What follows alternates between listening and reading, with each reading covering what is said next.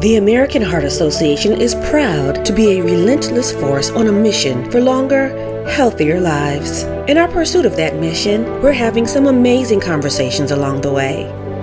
These are the voices of the relentless.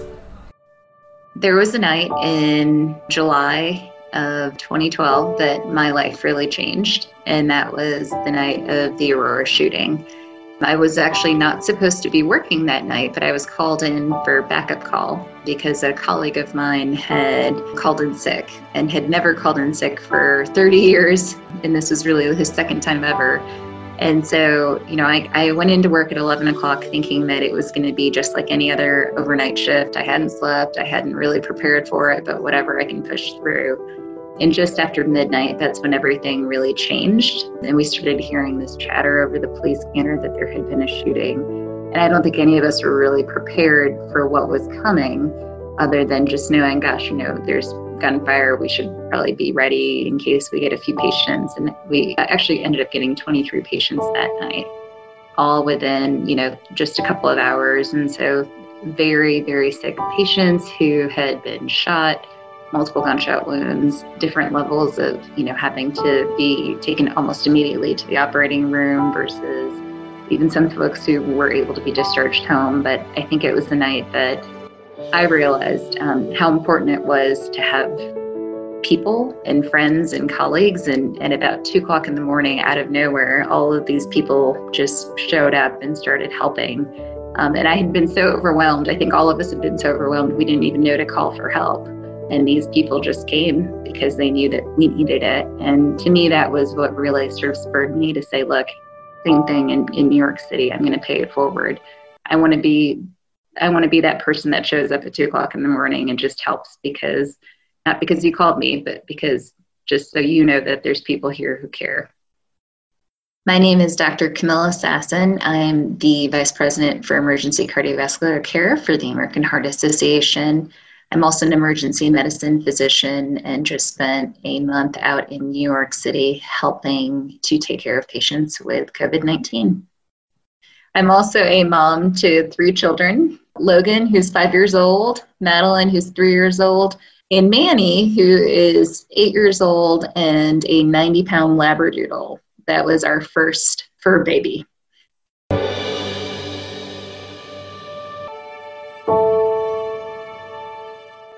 The flight when I landed in New York City, and then even just driving through the streets of New York City at 11 o'clock at night on Sunday was really eerily quiet. I mean, I've been in New York City multiple times, and I've never not seen people.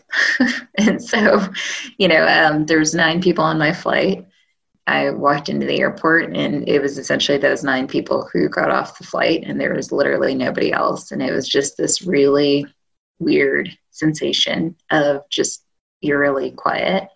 You know, I think the anticipation of what I was thinking it was going to look like, you know, I thought I'd get off the plane and there would be people on the sides of the street who were, you know, gasping for air and, you know, just just thinking about this like almost like a wartime scenario and literally driving around that night, there was no one to be seen. There's no other cars, there's no other people. Um, the only folks I interacted with really for the first 24 hours were kind of the folks that I was working with, and everyone was just, you know, I think scared is is probably the the biggest adjective that I could use to describe, you know, kind of that fear, that sense of like, I don't know who you are, I don't know where you've been, um, I'm going to help you right now, but I'm going to keep my distance. And so, you know, I think that to me was kind of the, the most striking thing going into New York City. And then, you know, I think the first time just suiting up because you do, you, you have to be very careful about how you put on all of this personal protective equipment for the first time, especially, and, you know, making sure you do all the right steps and you put your mask on and your goggles on and your, um, and your gown and your gloves and, you know, I think again, there was just more of a feeling of that fear of uncertainty and that like that's what's palpable in the air more than anything else. Um, you know, I think everyone is just a, a little bit afraid of what they're going to go into. So to me, that was the sights and the sounds were really just quiet. And I think it, it sort of amplified this feeling of I have no idea what I'm walking into.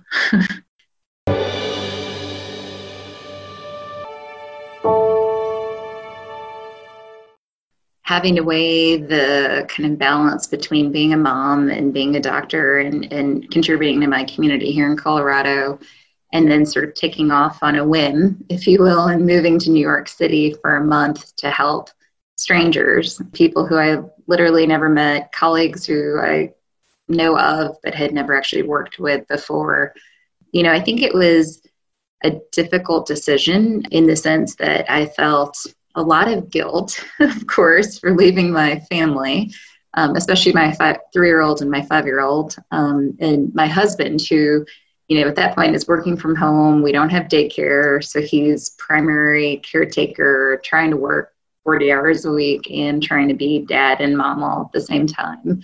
And then at that same sense, trying to balance that with this feeling inside that I just really had where I felt like I literally could not be at home um, and I, I couldn't see suffering. I couldn't see people needing help and having a, a skill set that could be helpful and just sitting back and sort of saying somebody else can do it. And so I, I you know, it was really hard to, to say, look, I'm going to go into the line of fire. I'm going to go do this in this uncertain, unknown place. And oh, by the way, I hope I don't get sick and end up out there for longer or oh, by the way, I hope I don't get you sick when I get home. Um, you know, I think there's that other side of it too as well.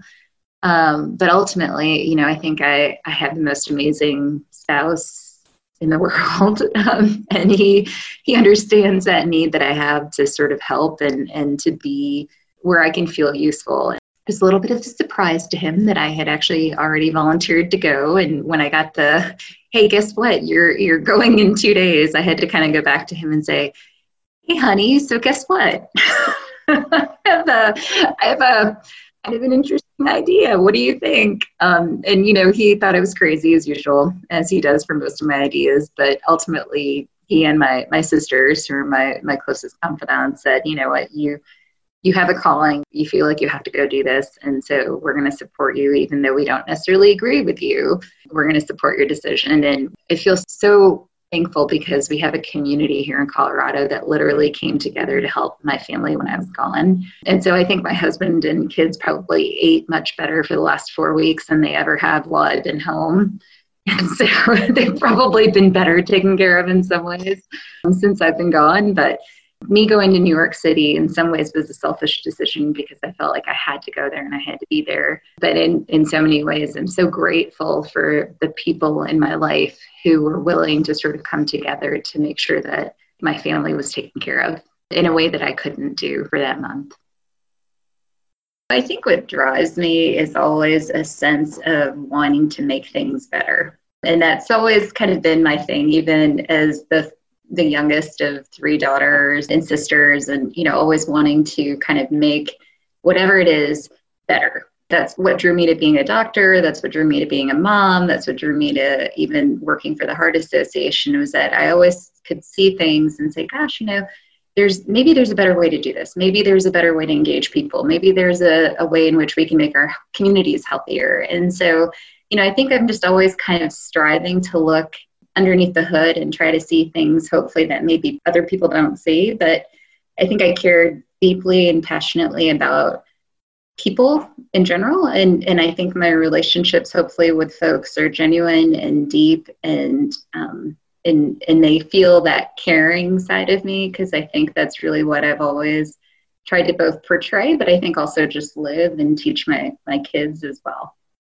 grew up in a single parent household um, with a mom with three children, and we, you know, she worked very long hours. I was a latchkey kid, so I can remember my earliest memories of being in first grade, coming home and letting myself in at 2:30 in the afternoon, and nobody else was there until about 4:30 when my sisters got home. And we always struggled growing up, and so you know, part of me, I think, always kind of sees that struggle that people have. And, and I think everyone's got their own struggles. Even doesn't matter what socioeconomic class you are, it doesn't matter what race you are, what religion you are, what gender you are. I think everyone has their own personal deep struggles. And so to me, that's what I've always kind of felt deeply about, I think. And, you know, having sort of, I don't want to say overcome my own struggles um, growing up, but, you know, having to sort of be my mom's husband um, because my dad wasn't around, having to sort of raise myself because my sisters were nine years older and six years older.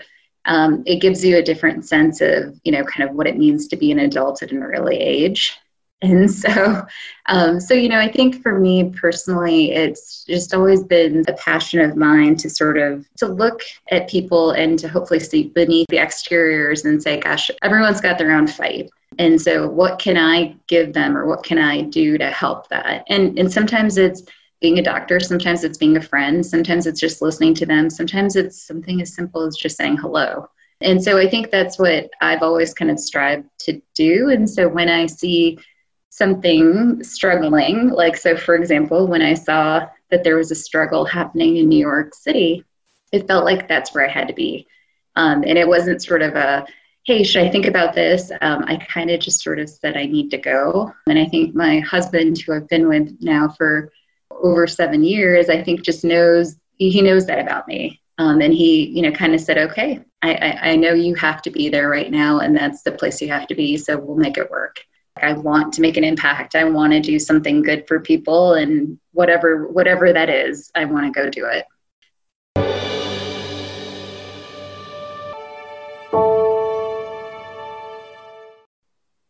I'm relentless about making this world a better place for the people that AHA serves. And I think that takes understanding that there's a lot of uncertainty it takes a lot of being flexible and willing to change. It takes a lot of energy and drive and passion to say what we have today may not be what we need tomorrow. And so, what are we going to do to make sure we are adaptable and we help make our communities adaptable to the new normal um, that we're all living in right now? And so, you know, I think the relentless force that is AHA really is very all encompassing because it serves so many different audiences. And I think that's what makes it so powerful. It's not just about being a healthcare provider, it's not just about being in the faith based community, it's not just about um, being a hospital system. It's about bringing people together, finding that common ground, and then trying to make this world a little bit more certain in a time of a lot of uncertainty. So I will say COVID 19 has probably stirred up a lot of feelings for me and probably for everybody out there. Feelings that maybe you didn't even know you had until recently. My biggest fears of COVID 19 really as a physician you know it's the first time in my career really where i'm dealing with the disease where i don't know how to prevent it i don't know the pathophysiology of how it works or how it creates the havoc that it wreaks in some people's bodies, but then nothing in other people. We don't know how to treat it completely. We don't know how to prevent the spread. And so to me, that just uncertainty of all of that, it's so disconcerting as a as a research scientist, as a physician, to feel like you don't know the answers. And so I think I was in a very dark, anxious, panic stricken place really about eight weeks ago. And that was just that feeling of I'm not doing anything. I don't know the answers. I don't feel like I'm getting any answers. I want to go out and find those answers. And so I think going to New York City for four weeks and just really working in a COVID positive, um, you know, patient hospital, being able to see patients who you know, according to all the statistics, shouldn't be walking out. But here they were, 96 years old, 82 years old, 72 years old, walking out, walking home, going back to their families and to their lives. To me, that gave me a sense of hope in seeing the literature, the research, the evidence all unfold as I was sitting in New York City, just completely focused on COVID 19. I mean, literally with no distractions, no family, no friends, like just patient care. That was all we were doing. I think to me that really helped me sort of get a better sense of like I can understand what what to some degree I can understand what's going on going on with patients who have COVID nineteen. I think that brought me a sense of light and a sense of hope and a sense of just feeling a little less uncertain. And so I think coming back to me the the biggest gift I can give to people hopefully right now is just giving them that sense of hey look it's going to be okay we can do this. we can work together as long as our system doesn't get overwhelmed, as long as our health care resources are, are available to everybody, we can get through this. And I think, you know, the patients that I was primarily taking care of in New York City were, were primarily immigrants, people of color, people from lower socioeconomic status, people who didn't speak English primarily. And they had very different living situations. You know, they were living in, in, in houses of two bedroom apartments with 14 people. And they had issues with whether or not their families would take them back because they were afraid of catching COVID 19 or they had had four or six family members who had actually died from COVID 19 in their own house. And so, you know, you think about the health inequities that we deal with with the Heart Association, and you think about how COVID 19 has really not even just amplified them, but has really brought them to light in a way that I think we've never seen before. To me, that's what coming back from New York City has really reignited that passion and that need to do is to say, look, we have we we have to take care of patients, but more importantly, we have to do a lot of public education, and we have to make sure that communities, especially who have maybe some, some residual feelings of distrust in, in the healthcare system or even healthcare, even the political system around us, how do we t- how do we get through the noise and get through to those folks and say, look, you have to get care, you have to, you know, you have to be willing to let us take care of you and if your family member gets sick, you have to let them back in. Um, I mean, there's a stigma that's attached to having COVID 19 now. And so I think if we don't recognize that, if we don't start thinking about that, and if we don't start addressing it, we're going to have all these unintended consequences that we're seeing already playing out in New York City. And I, and I worry about how that's going to play out across the, the rest of the US.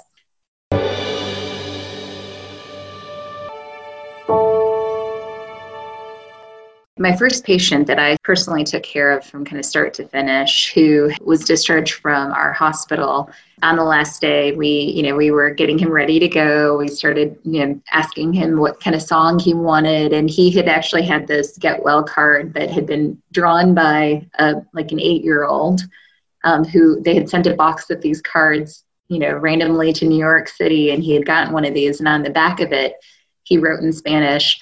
Um, thank you so much. May god bless you. That was one of those moments that you're like oh my gosh like we we we've done something different here you know? And i think as an er doctor you know we're good at sort of fixing things and we're good at you know kind of sending people on their way right in many ways. And this was the first time that i really felt like from start to finish I, I got to take care of somebody and help him kind of enjoy the journey that he'd been on but more importantly the journey that he was going to be taking which is going back home and, you know, I think for so many of these patients, they haven't had visitors. And so they may have been by themselves for anywhere from two to six weeks. And so we became their family, right? Because we were the people that they would see every day, multiple times a day. We were doing, you know, as a doctor, I was doing physical therapy because we didn't have a physical therapist. So we had to get these patients up and we had to get them walking and we had to get them exercising so that they could actually get back to their lives. And so you do the things that you need to do to get these patients back to their communities and to their homes. And so to me, that was that moment where you kind of go, okay, like we're making a difference. And it was in a way that I didn't necessarily imagine, right? As an ER doctor, sometimes it's just being there when, especially when people are lonely and isolated um, with COVID 19 and they can't be with their families. And so we, we just had to sort of be their family, be their doctor and their physical therapist and their nutritionist and whatever else they needed at that point, and then just celebrate their return back to their lives.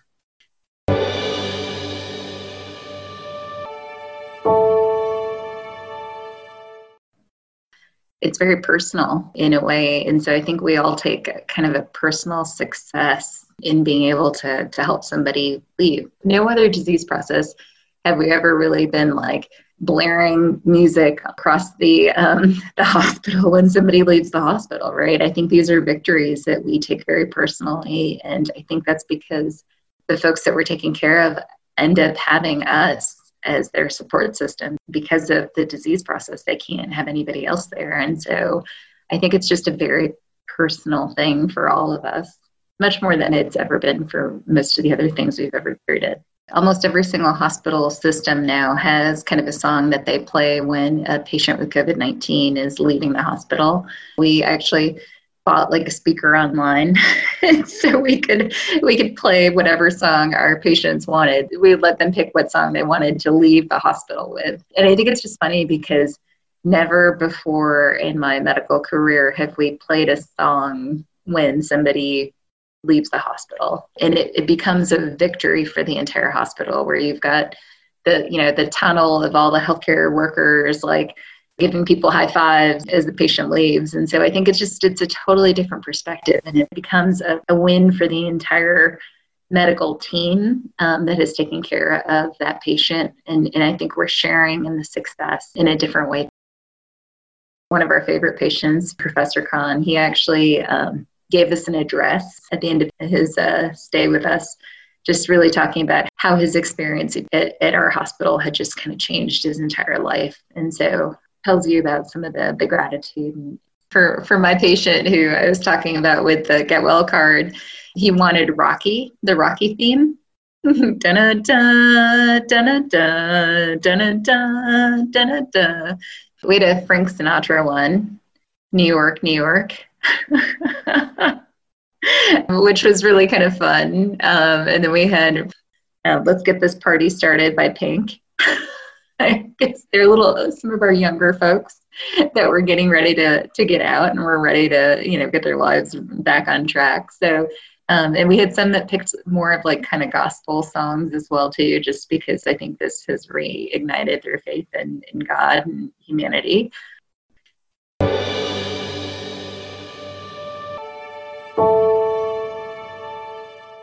How are my colleagues and I doing right now? I think the question is it's a little bit unknown. Um, you know, I had a lot of conversations with my colleagues in, in New York City who had been through the surge, who had worked in these very high volume emergency departments, who had literally seen the worst of the worst. Um, you know, and I think by the time we got there, it was right after the surge had happened. And so they were starting to kind of go back to kind of you know more normal times if you will.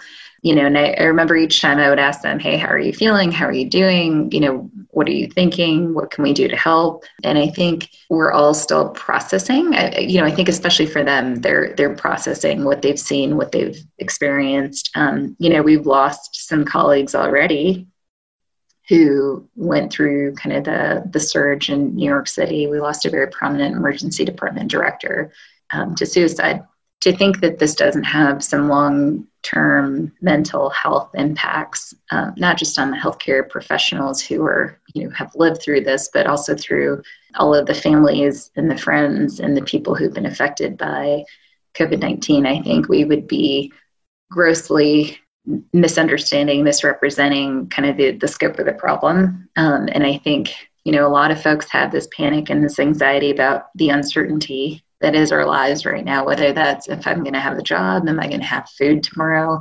You know will i have health insurance in the middle of a pandemic? I think these are all real questions that the folks that are in the community are thinking but even healthcare professionals who are losing their jobs too.